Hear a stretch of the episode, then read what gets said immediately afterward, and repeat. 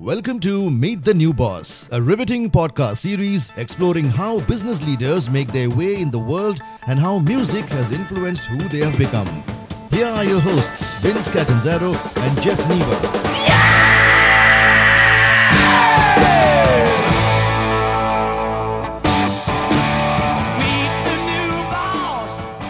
Okay, welcome to another episode of Meet New Boss. This is Jeff Niebuhr. With me, as always, is Vince Catanzaro. Vince Catanzaro. How are you doing this week? Great, Jeff. How about yourself? I'm awesome. It's actually a kind of a gloomy, rainy evening here in Alpharetta, Georgia. Uh, but I had a great weekend down at Lake Martin, beautiful Lake Martin, Alabama, celebrating the graduation of uh, my nephew from college. Had a bunch of family down there. He went to a lot of people call it the Harvard of East Alabama, Auburn University, the greatest school on the face of the planet. And so we were down there and had a great visit with family and celebrated his uh, his graduation. He's got a job. A lot of kids graduating college don't get a job right off. He's already got one with one of the world's greatest company, Amazon. He's an industrial engineer and he's going to go work at Amazon in Memphis. Wow. He has no idea what he's going to be doing. His response to all my detailed questions are Amazon is going to train me. but our perception is they work them to death. It's almost like a boot camp 70, 75 hours a week. Yeah, it's a unique exponentially culture. up at Christmas time, 24 7. I think it's a tough job. I hope he makes it. Um, I think he gets a bonus to sign. He gets a bonus at a year, and then if he stays there three years, all his options vest. Mhm. So you know they they know the game, um, but I, everybody's hoping he makes it at least a year and gets that uh, experience. It'll be awesome. Yeah, it's a. So I worked for a company that moved its headquarters to Seattle, and we ended up um, recruiting several Amazon. I talked to a lot of people from Amazon, and it's a very unique culture. So you know, they um, people either dig it and stay and go for the ride on the equity, or they're like, it's not worth it, and I'm out of here. Out of here. Well, I think it's uh you know he's like a Birmingham guy, so probably a good thing he's in Memphis. What else is he going to do? He's got he's got no friends. He's gonna he's gonna work. He could. Uh, stupid. They know. You can they for know a what they're walk walk in on uh, on Beale Street, right? Oh, Ten yeah, feet off the a- ground. It's a great music town. Well, so uh, another generation uh, turns over and, uh, and and joins the workforce. It's great. It keeps the world moving. Um, I think we want to talk this week a little bit, and this may get into a little generational um, conversation, but um, as the vaccine is rolling out and there's a bit of a COVID fatigue, and companies want to get back into the, the scheme of things, I think that we're going to see this summer uh, the rise of the return to the office. And I want to, I think I we talked about, I'd like us to think about how does that look? How, what are some different options? Um, I mean, part of the purpose of our show is to help bosses not just be like the old boss. We want bosses to be awesome and stellar and great. And so this is an opportunity for bosses across the country, me and you included, to think about how what is the impact that they have on their uh, their workforce as they transition from a r- largely remote workforce. Mo most of corporate America, I think, went remote last year. unle- unle- You know, if the jobs were able to be saved, right? Lots of jobs furloughed and then eliminated. Terribly, lots of businesses uh, shut down. Um, but in corporate America, I think where possible, they went remote. And then now we here here we are a year and a half later, uh, thinking about how do we kind of get back into a new normal. And so, I wanted to get your thoughts. What do you think that looks like? Do you are you as you're talking um, with leaders? I know you do every day. Leaders in the industry, and um, are they talking about going back to work yet, or how's that? How does that sound to you? Yeah, so the I think there's a, a few different camps in there. One camp is the the big company that you know spent you know five hundred million dollars on a corporate campus or a billion dollars on a corporate campus, and they now have all this beautiful real estate that's not being used, and they're saying to themselves, "We want people back in the office to use they this fantastic building that we've That's right. got here." Um, and so uh, one of my big customers is is uh, bringing people back. So starting May, so starting now, they are are able to go back voluntarily. So if you wanted to work in the office, you can go back into the office. And then in September, they're talking two to three days in the office. Um, Yep. The smaller companies. So voluntary during the summer. This is Yep. summer of 2021, and then mandatory two to three days in the office. Yep, in the fall, kind of at the back end of Labor Day. So, uh, but Okay. I think the smaller companies are uh, are good with staying at home. And I know all the tech people that I talk to. You know, I haven't talked to a tech leader that's like, I am looking to go back into the office. Um, Even upper management. even upper management, yeah, they don't want That's to go back. interesting, isn't it? They don't want to go back, and the and the uh, but people clearly are going back to work because there is definitely uh, a rush hour in Atlanta now. So that is Oh, really? That Yeah. you've noticed that? that Uh, the yeah, traffic yeah. patterns have picked up. Atlanta was a tolerable city for the for the last year. It was great. There's plenty of parking. You could get across town. I saw a thing before the COVID. It said uh, Atlanta is two hours from Atlanta. That's funny to me because it was. If you wanted to go anywhere in rush hour, it was two or three hours. Not quite as bad as L.A. I've been in L.A. and it's miserable, but Atlanta's share. But it, it went away. But you're saying it's back. Yeah, quick anecdote on traffic. So, do you remember the uh, the movie Cannonball Run? I don't know if you ever saw that Yes, movie way back in the day, based on a true Yes. story. The first the first time they organized it, I think it was maybe in Car and Driver magazine. The one of the uh, writers of Car and Driver organized it, and it was from a hotel in New York to a hotel in uh, L.A. or San Diego, something like that. And the and there was all these people that were supposed to show up and do it, but no one showed up, so he did it by himself.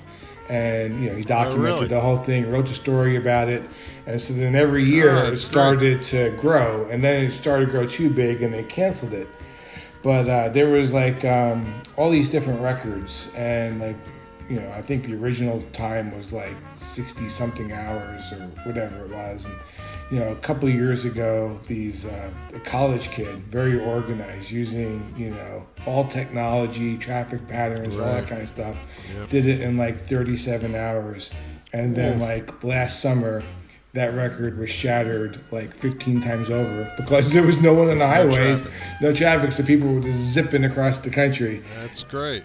That's great. Good for them.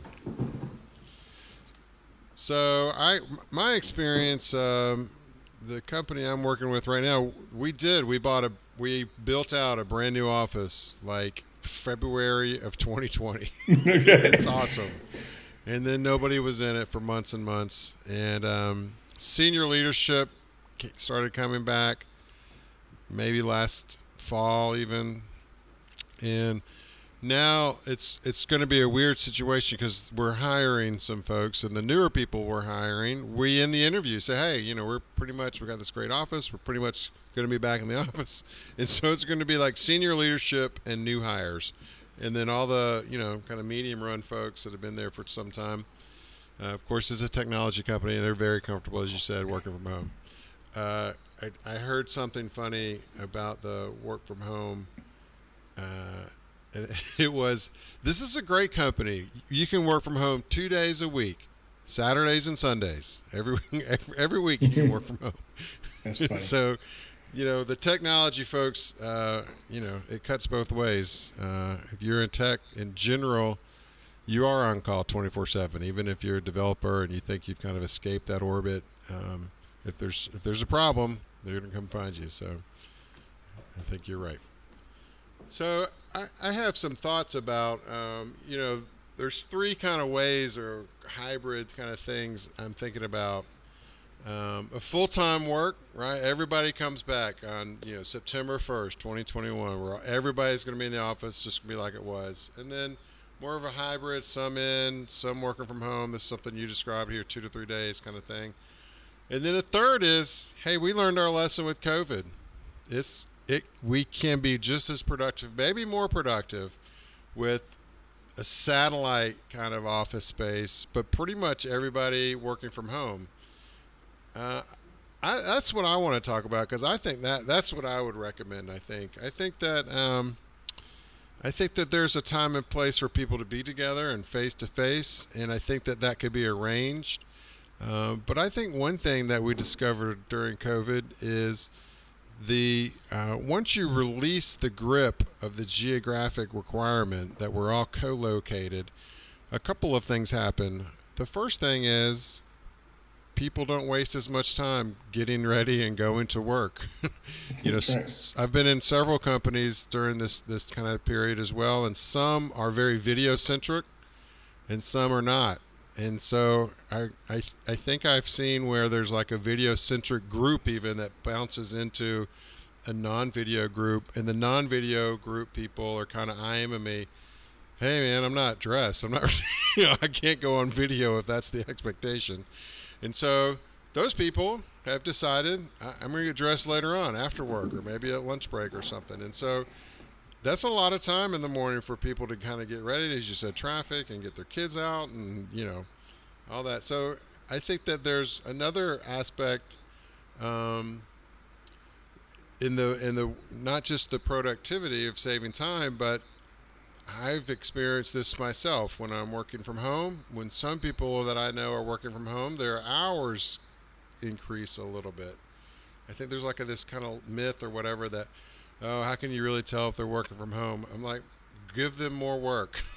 you know, they everybody should have more than 40 hours of work a week so that they're forced to prioritize and they're never they don't have really tons of downtime. And in fact, I can see the folks that are really conscientious workers, they get a lot done, and you know, hours for me, hours is not the, the issue. Well, what are your thoughts on that? What is, what's your ex, you know expectation?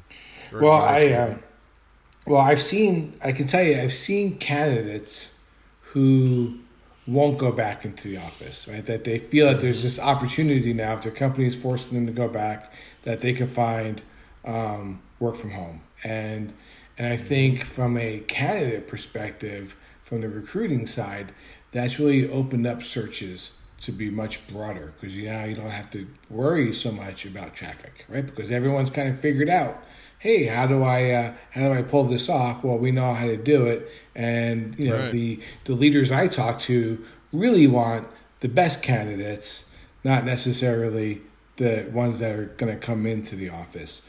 So I think there's a little bit of that there. I do think people work longer hours working from home, right? Because they're just yeah, the good people at least. Yeah, they, they just plug in, they're good to go, and and and they're now established a, a their workspace. So like even myself working from home, um, have set up mm-hmm. uh, a functioning office space that. Yep. I when I'm you know when I used to work from home, I'd just be opening up my laptop on the couch or the kitchen table and working on the single screen and and and you know with that came some less effective methods than when you're working multiple right. screens and you have your desk set up and you have your paper in front of you and all those kind of things. But now, when I need to do something at home, I just go to my office space and crank up the computer and I have multiple screens and I'm fully functional to work fast and efficient right. out of the house. So I think that's been a big change. Um, it'll be interesting to see what happens with office space too, because now, uh, you know, all the office space that's going to be empty uh, needs to be converted. Like so, there's you know, yeah, there's what's going to happen to it? Big real estate shift, right? They got to convert that to residential or some other some sort of other use, right? Yeah, so, uh, so if you own if you owned a bunch of uh, office real estate, I would be very I, like I, I think there's like a COVID blanket where people have been paying this whole time, and and the government I think probably steps in and helps out but there's a day of reckoning, it feels like, um, where we may not have as much demand as we did in the past. Although we'll see, it remains to be seen. I oh, I think these next few years, right? So we're you know just past a year into it. So if you if you'd imagine the average office lease uh, for a mid-sized company or larger is a seven-year type lease, that you know, mm-hmm. well, you know, over one seventh of that now has cycled right? And of that one yep. seventh, there's probably a large percentage that hasn't renewed. And so when we get mm-hmm. another year and another year, two sevenths, three yeah, sevenths, yeah, yeah, all of a sudden that's going to start adding up. and and and maybe there's this whole trend of everyone going back into the office.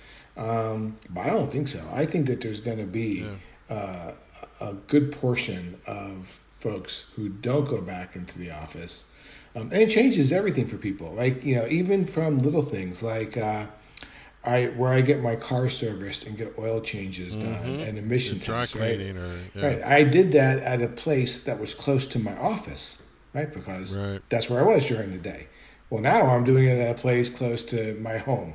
Right. So it's really changing the demographics and you know all, all sorts of impact on on the community it's going to end up having. And even long term, would a you know would your generic family of two workers with you know a couple kids or whatever they need two cars or one car, really? Right. I They even have many less miles. on the road all day in the morning and afternoon, and it's pretty easy. Somebody can take them to school while the other one's working, and if someone needs to run errands at night, then you know, do you really need two cars anymore? I don't know. I want to dig in a little bit to the candidate because I think this is an area of expertise that you have. Is um, if companies can get candidates from anywhere in the U.S. because we now have this new view of remote workers, can they also not do that internationally? And then does that put downward price pressure, whether it's U.S. or international, on some of these markets? And I'm thinking particularly of San Francisco, L.A., New York, you know, but you could probably throw in Seattle, Chicago, Atlanta, you know, bigger cities. Those folks, you know, same job skills, my guess is, could command a premium salary being in those markets. And people in lesser markets in rural America, secondary, tertiary cities, are uh, are they now more valuable? Their their value may be going up and maybe putting downward pressure on the folks on the coasts and these kind of elite elite cities. What's your experience in, in that? Yeah, I think you're hitting it right on. So uh, I've heard, right, and I haven't, you know, done research on this, but like in New York and in San Francisco, that there's somewhat of a, a mass exodus out of the inner city into the burbs, into more affordable housing, um, you know, leaving that that real urban area, and and so I haven't had customers say, "Hey, I'll take them anywhere in the world," right? Like, so if you mm-hmm. find me the best of this, and if that person is in the set. Philippines, right, that's where they are. So it really hasn't hit international, but I do think that's coming, right? Companies have already, we've been doing that now for 20 plus years of outsourcing as businesses, either third party relationships or opening up entities in foreign countries to establish businesses there that have uh, um, lower labor costs. Um, so I do think that there's going to be downward pressure on the big inner cities where uh, home values, market values, pay values are going to start to come down some, and in other areas it's going to start to go up some. Right? Because if you were in So Omaha, a bit of in an the- equilibrium, you think? yeah, I think there's a little bit of a flattening of that. Um, I don't know if that'll hold though. Who knows, right? Because all of a sudden there could be a, a, a, a some sort of an event or some sort of push or cultural shift, and all of a sudden it shifts back the other way and skyrockets the other way. I'm thinking of also like the um, the top engineer, right? AWS architect working for a hot firm in Silicon Valley or Seattle or New York, making what does that person make? Big money, 250, right? 250, 250, plus 300, bonus, you know, yeah. Pl- plus a bunch of fun at the end of the year and all that. And and they during COVID said, "Man, I'm sick of living in my shoebox size 2.4 million dollar townhome. I'm going to move to Wyoming and I'm going to buy a 50 acre ranch for 500 grand with a 3,000 foot square you know square foot house on and a pool." and I'm going to live larger than I've ever lived for one eighth the money, but I'm going to still keep my salary, right? Um, what happens to that person? Does the company continue to pay that big money, even though their huge talent guy left and moved to, you know, Wyoming or Mississippi or wherever? Oh, that's a really good question. I, like I saw that at companies where, you know, where people would be in the local market, but they're like, oh, you know, so I took the opportunity to go spend a month on the beach and work from the beach. Right. They would not have normally been able to do that. No one knows the difference, what differences it make. They're on Zoom calls or or whatever, and right. if they're doing their job, but, you know, they for all we know, they could be, you know, in Brazil. You know, the uh, you just have to have, you know, stable internet. So I don't know the big ranch Stable in Wyoming will right. will provide that, but the uh, yeah, I mean, you can really be for really be anywhere. Right? It's really it's I really an think if I was time. in charge of a small town in rural America, I would try to make sure I had Google Fiber in my town, and I would start advertising. If you have a big high tech job that you can work remote, you come here. We're, we got the best internet on the planet, and we have the cheapest place for you to live. And you know, then tout all the awesome things about your small town. All right, why don't we uh, take a little break, and we'll come back. Um, we'll talk a little music and a little culture corner and wrap it up. How does that sound? Sounds great. So, Vince, people are always coming up to me and they're saying, Jeff, how do you get a podcast? What's the magic? How do you even get started? And so, what I always talk about is the product Anchor. You know, we started this thing and we went in Google, what's the easiest way to get a podcast? And like the top 50 results all said Anchor. So we went out and we learned a little bit more about it and we discovered some really awesome parts about it. The first thing is it's free, it's absolutely free.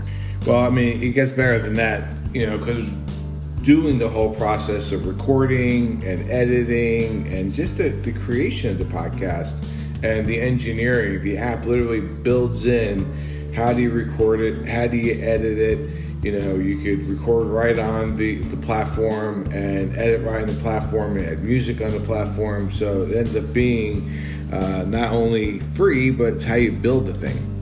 And then the other thing, the next thing really was how do we distribute it? How do we get it out to the, all the, all the folks? And so from Anchor, you can do it almost anywhere through Spotify, Apple Podcasts, and a bunch more.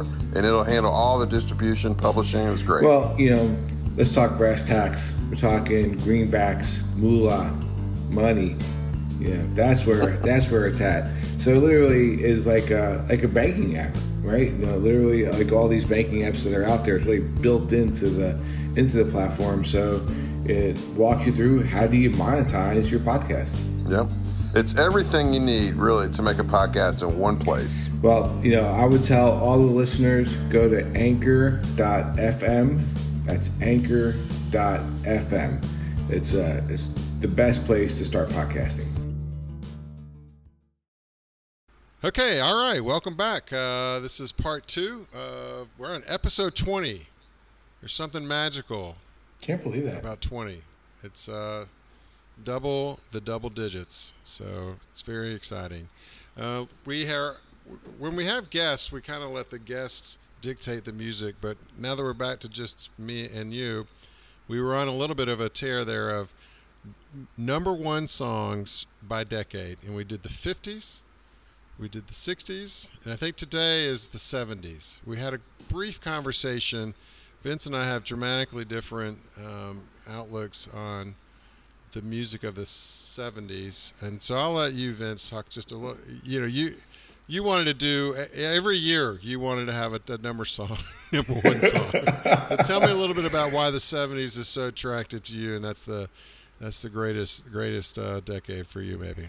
You know, I think it's probably just um, you know the influence of when music really became important to you and sunk in, right? So uh, I've shared I'm the youngest in my family, and I'm, I believe I'm a few years older than you, and uh, and so like my sister and brother were, you know, and even like my mom were like you know fans of music in of the seventies. And and you know I I view the 70s as the greatest decade of rock music that you know the pinnacle of rock music. The 70s was the the apex.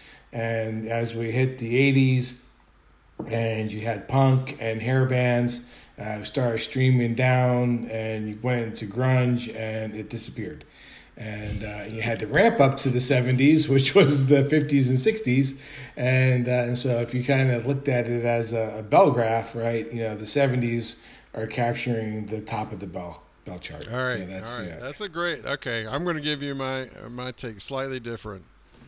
Okay. Uh, each movement of rock and roll starts with a bang, and it's very raw. It's fast. It's guys in leather jackets that are kind of um, punks. Even in the 50s, you had Elvis with the, you know, back then they got greasers, right? You had Jerry Lee Lewis setting the piano on fire. You had um, uh, Chuck Berry playing guitar riffs, and you had real hard uh, drumming, right? The great drummers in the in the early in the early to mid '50s, and then people come in, record companies come in, and they make it all bubblegummy, poppy, and they smooth it out, and you get real kind of relaxed. The tempo slows down. Hmm. the vocals get kind of cleaner and better. And you kind of get this bubblegummy, poppy, and they take over. And then every 10 years or so, somebody comes in with that hard snare, kick drum, backbeat, leather jacket, fast, raw rock and roll. And the Beatles was that in the 60s. And then the whole British invasion. And just like if you look at what was on the charts in 60, 61, 62, it's all terrible. It's terrible. And they just cleared it off and said, nope, this is rock and roll. And then you had the Stones and everything in the late 60s. Man, in the 70s, it was like the same thing. Everything got more technical. There was there, you had to be a virtuoso guitarist. You had to be a virtuoso. You had to have a 30 minute drum solo. you had to have. Well, that's, what, that's when you sold t shirts. Yeah. 47, 47 keyboards, and, and the guys playing them all. And you had a gong behind the drummer, and it was long and bloated. And then the pinnacle of rock and roll comes again with the Sex Pistols. One album, never mind the bollocks here's the Sex Pistols. That's got to be the album of the 70s, but it's not going to be my artist of the 70s. But clears it all away, clears all the muck, reestablishes the connection between uh, fan and music. And then, not to foreshadow too much, but the next person that really did that was rap music. That's my opinion. Then Nirvana. I don't know that it's happened since Nirvana. Really. Yeah, it kind of died off. So the later. I absolutely agree with you in the concept that it it came out of garages, right? It was yeah. a group of a group of kids that got together and made music and you know and and went for it. And and you're right because then once once they once they've established, once they're no longer that that group of kids out of the garage and the record companies get a hold of them, then it then it becomes much more produced, high production. Kind of the rise of the record companies takes place in, in the seventies. Um, so I would I would agree with you there, um, and and that's missing, right? So I'm totally in agreement. Rap music did that, right? That next genre, and now uh, music, like in my mind, I haven't, you know, and I'm older now, so I'm not, you know, on the street, you know, let's going to clubs and seeing what's coming out, but the, right. but the uh, doesn't seem to me that it's raw anymore coming out of a garage. It's always produced, you know, it's right. always it all sounds the know, same, right? Yeah, yeah, it's all you sound like our, your father. Hell, the rock and roll sounds the same now. Yeah, the uh, you know it's like uh, like country music to me. Like if you listen to popular country music, it sounds like one just continuous song, right? Like mm-hmm. well, sounds okay, sounds fine. It's uh, one continuous song though, right? It doesn't have uh, uh, it's not very uh, raw or unique. Um, so, uh, so, so I think in the early '70s, you still had that with you know the rise of Zeppelin and, and the Who and right, you know right. the you know, Rolling Stones were still putting out great music, and although it's probably more more polished. You know, you had Billy Joel and Elton John, and you know, it's just great music coming. So out. who's your? No, let's get to the brass tack. Well, I have one last. I think the closest thing to what's happening right now to a punk aesthetic or a rock and roll aesthetic is the music of TikTok. Maybe we'll reserve a whole a whole episode for that. But I think that's uh, that's what the kids are listening to. It's uh, you know we were the MTV generation at some level, and Right. remember that like a whole movie would be in a three minute pop song, so you had to cut a lot quicker. I remember reading articles about how that's going to destroy people's minds because the cut the scene cuts are so quick now on music videos. but you go watch a TikTok video, and I know your kids probably watch TikTok. You know, you only have about a minute, but really the average view of a TikTok video is about 14 seconds. And so they got to get you got to get a whole you got to a whole thought in, in in 14 15 seconds. Most of it's to music, not all of it. Uh, but I, I got a little addicted to TikTok at the beginning of the year. My daughter sent me some videos, and then it's just awesome. You just sit there and scroll. I've, I've never uh, I, I I don't have to. I've never been on TikTok. Yeah, so you I'd have should, I'd have it- to pol- polish up for the. It uh, would for it would fill up 10, 15 hours a day for you. If you have 10 or 15, 15 hours a day to just blow, you should get TikTok. It'd be great. Okay. All right. Um, I don't know if that's coming anytime soon, but All right. Uh, all right, so let's get back to the question at hand. Who's the your number one artist from the 1970s? well, you know who that is for me, and, and I'll give some depth to it. So All you right, know. I am a, a, a Kiss Army guy. So like, so Kiss. You know what I like about Kiss. You know, this is a, a couple guys initially, Gene and Paul. You know, they're they're going for it. They meet each other in New York. They're kids. They don't really get along that well, but they both write songs, right, and kind of have a, a writing respect for each other. This is uh this is probably nineteen seventy one Okay. and um, you know Paul's like 18 years old and Gene's like 21 years old and and they uh, and they actually get a record deal and the record company puts um, you know uh, studio um, musicians on the record and and they walk away from the deal. They're like screw it we're not doing it. And we quit. And they uh, you know they wrote- they you know they see uh, an ad for a drummer that says, "Hey, I'm willing to do anything to make it." And this is at a time in New York where they had like you know this kind of glam rock was starting. There was like the New York Dolls, kind of like men dressing up as as girls, and uh, and that was kind of the local New York scene. And so when they talked to the drummer Peter Criss, they're like, "Hey man, like you know, we don't we're we're looking to do something visually stimulating. We're not quite sure what it is yet. Like, would you wear a dress if you wanted to wear a dress?" And he's like, "Yeah, whatever. I'll do whatever to make it." And and they realized pretty quick they were too big and bulky to kind of pull off that glam thing. So they went they went this whole black and white, you know. Hey, we're gonna be kind of dark, and they'd have to go to S and M shops to buy leather outfits you know, before it all started to become produced.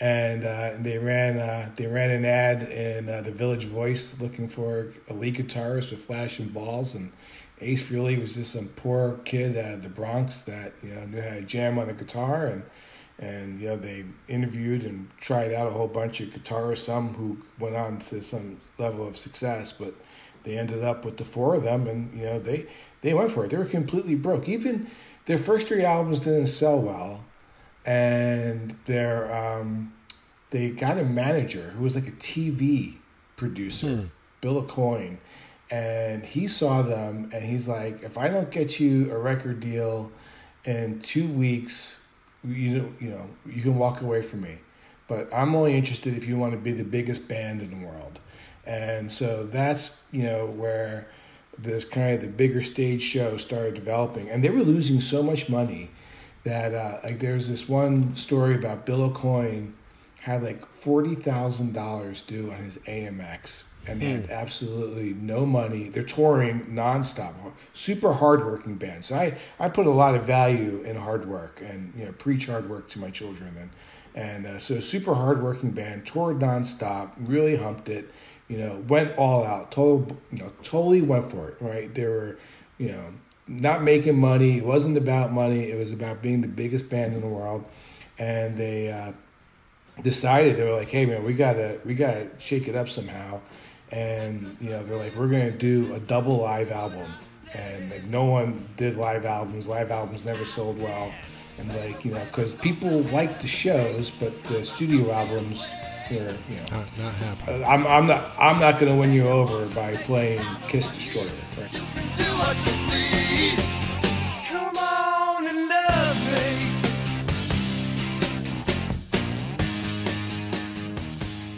I mean, Kiss Dressed to Kill. You'd be like, yeah. Are you kidding me, Vince? Right. So the uh, but the live shows were were happening, and there was an energy there, and um, and then all of a sudden, Kiss Alive went gold, platinum, double platinum, triple platinum, and they're still young, right? So they're, you know, Paul Stanley is like 22 years old. Peter Criss, who was the oldest, is like 26 years old, and all of a sudden they went from being dirt poor to being multimillionaires, and you know, you know, uh, as a you know, a product of what I call the sex, drugs, and rock and roll age. Right? They were, they were, um, you know, embodied. You know, that that mindset. You know, all their songs were about getting laid and having fun and rocking and hard and guitar solos and hard drumming and you know screaming and yelling and and uh, so they so you know, it's kind of the story of what what they were all about.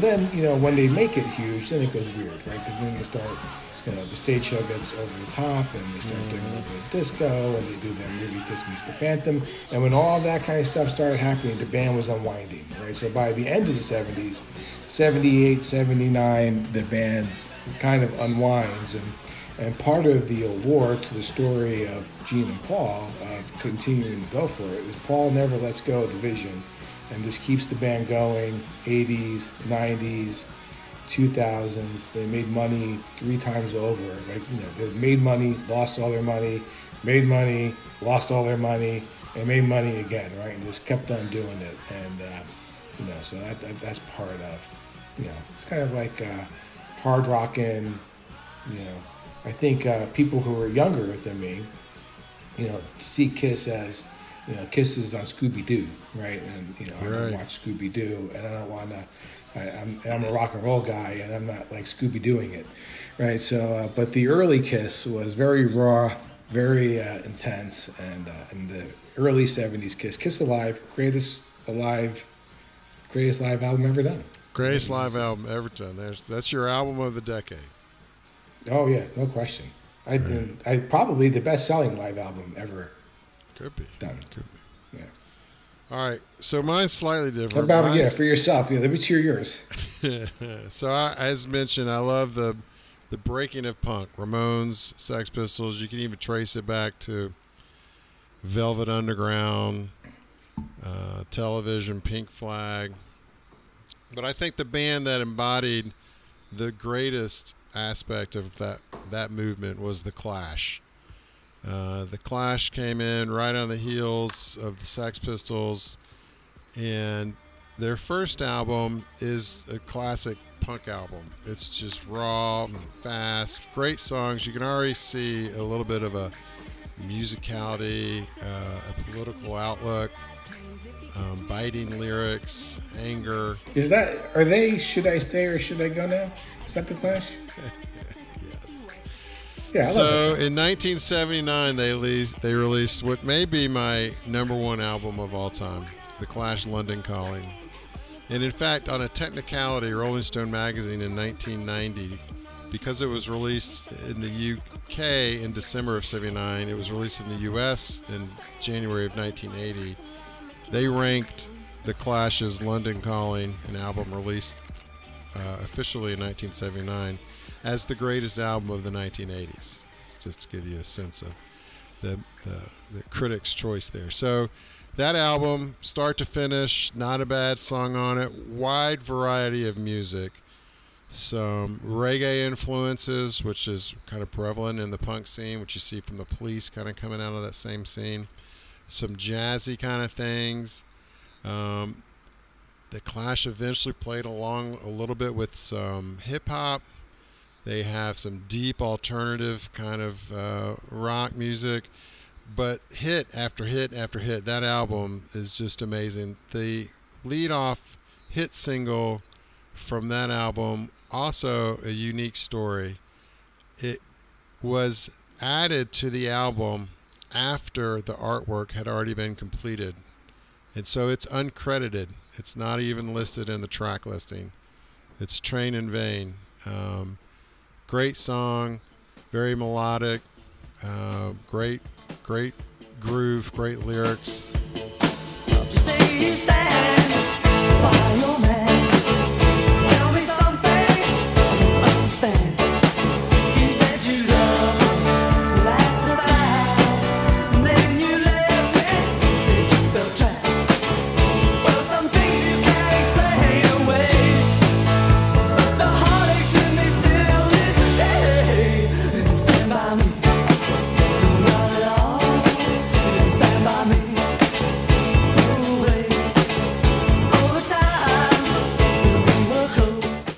Clash London Calling. Everybody should have that uh, in their vinyl collection.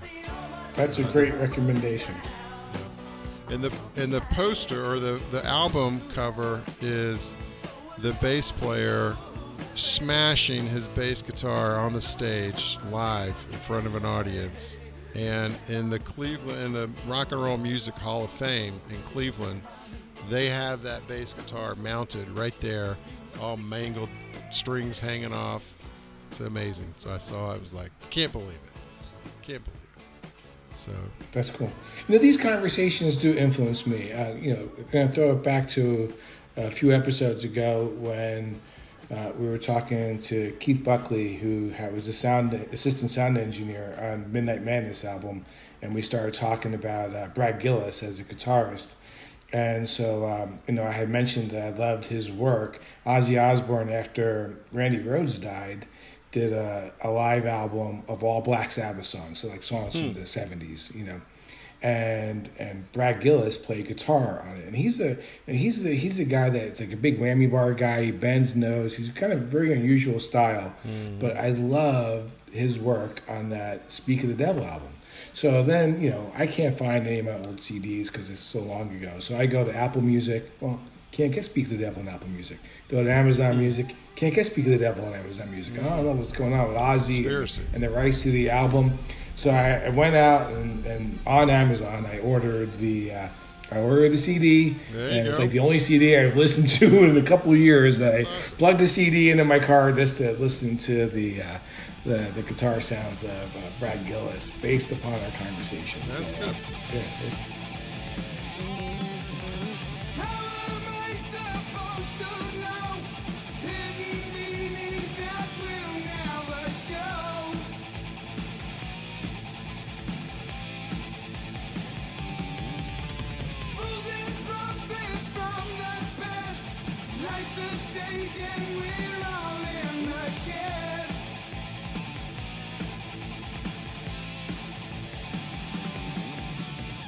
cool. So I'll be I'll be checking out that Clash album. I you know I do like the Clash, and I do like punk rock. I love the Ramones. I mean, come on, Oh, yeah, it's you great. know, yeah. I have one other little tip for you. I just watched a documentary called Hired Gun. It's on Prime. Oh yeah, I've seen it. Seen that? Yeah, I love It's it. got all yeah. those guys on. That's worth checking out.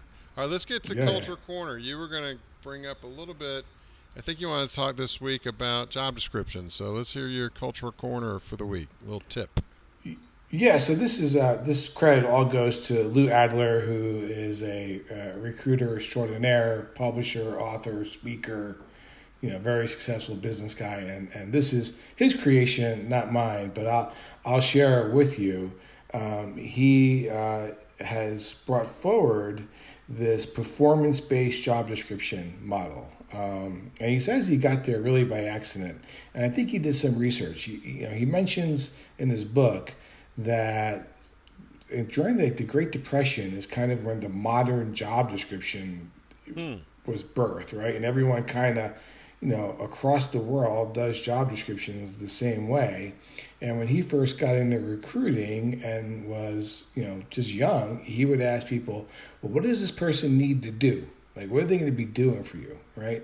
And that led to this idea of this performance based job description where you take like the eight, you know, six to eight most important accomplishments that need to be done in the mm-hmm. next year and you form your job description around those accomplishments. Hey, you need to accomplish this in this role. You need to accomplish this in this role. And by three months in, you will have done this. And by six months in, you will Most have, you people know, make job descriptions based on characteristics or skills. Like, I want you to be smart, and I want you to know this skill set and this tool, and mm.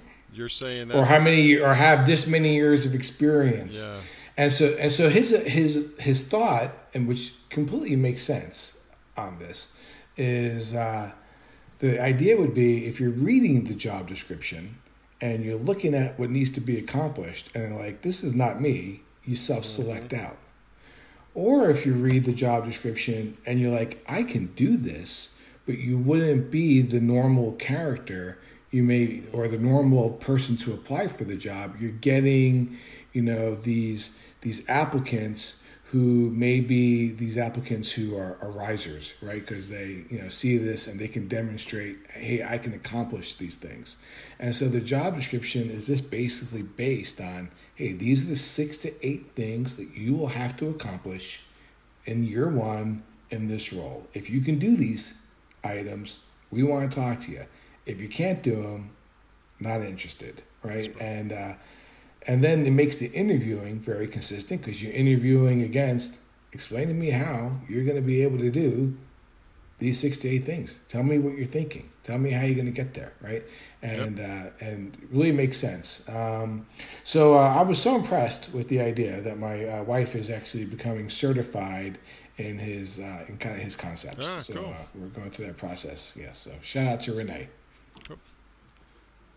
All right. Well, that was a great episode, and uh, we'll look forward to seeing how COVID return plays out in the marketplace. And we will talk to you guys next time. Uh, if always, you can get in touch with me on LinkedIn. Uh, Vince, you're also on LinkedIn, I think. Yeah, I sure am. I, I tell you, I'm feeling like we cheated the '70s. Uh, We had to have like six more episodes. I mean, you know, Pink Pink Floyd, Alice Cooper. I mean, we haven't even, you know, we haven't scraped the surface on the All '70s. right. Well, this is uh, you know, they call it the the survey course. Over the over. the overview, the high, the high level. All right. Thanks everybody. Have a great week. We'll talk to you Thanks, next time. thanks, Jeff. We'll talk to you soon. Bye bye. You have been listening to Meet the New Boss with Vince Catanzaro and Jeff Niebuhr. Available on Apple Podcast and other streaming platforms. Please like and subscribe. Meet the New Boss is sponsored by Rene Vincent Executive Placement LLC. Contact Jeff at jeff.niebuhr at icloud.com or find him on LinkedIn at Jeff Niebuhr. Contact Vince at vincent at renevincent.win or find him on LinkedIn at Vincent Catanzaro. Bumper music provided by The Who and Buddhify. Additional engineering provided by Just in Time Recordings. All material 100% controlled by Vincent Catanzaro and Jeff Niebuhr. Unauthorized reproduction is prohibited by law. Meet the new boss